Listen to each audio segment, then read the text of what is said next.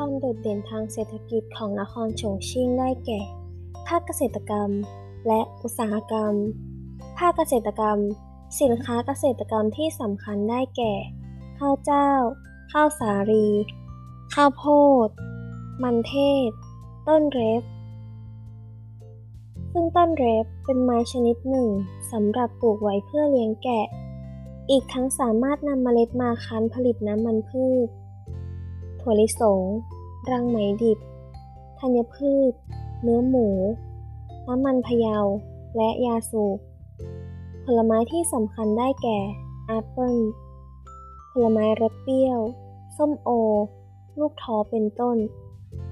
นอกจากนี้ กรมพาณิชย์นครฉงชิ่ง เตรียมนำสินค้าเกษตรพื้นบ้านขึ้นประชาสัมพันธ์บนโลกออนไลน์ ขยายช่องทางการจำหน่าย แบบพาณิชย์อิเล็กทรอนิกส์ เป็น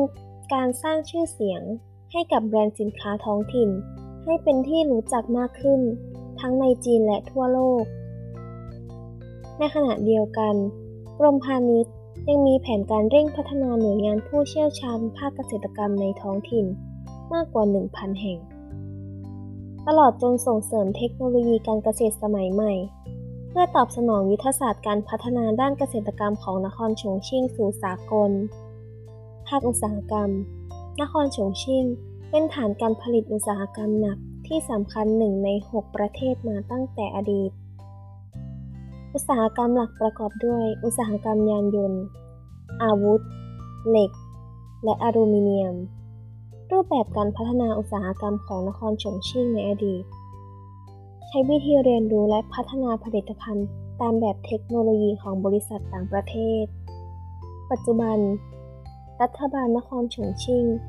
จึงให้ความสำคัญอย่างยิ่งต่อการวิจัยและพัฒนา เพื่อให้บริษัทในพื้นที่สามารถพึ่งพาเทคโนโลยีของตนเองได้ เป็นการวางนโยบายเพื่อสนับสนุนการพัฒนาด้านอุตสาหกรรมอย่างยั่งยืน ผลจากการเปิดเสรีทางการค้าในหลายภาคอุตสาหกรรมตาม WTO มีผลลดภาษีสินค้านำเข้า สินค้าหลายประเภท เช่น ชิ้นส่วนยานยนต์ และผลิตภัณฑ์ยา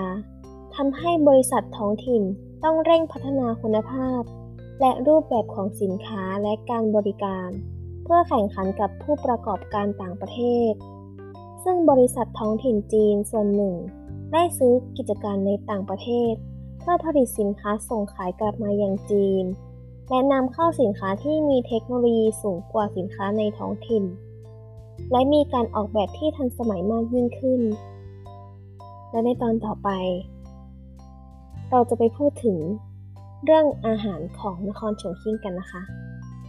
เชิญรับชมติดตามในตอนต่อไปค่ะ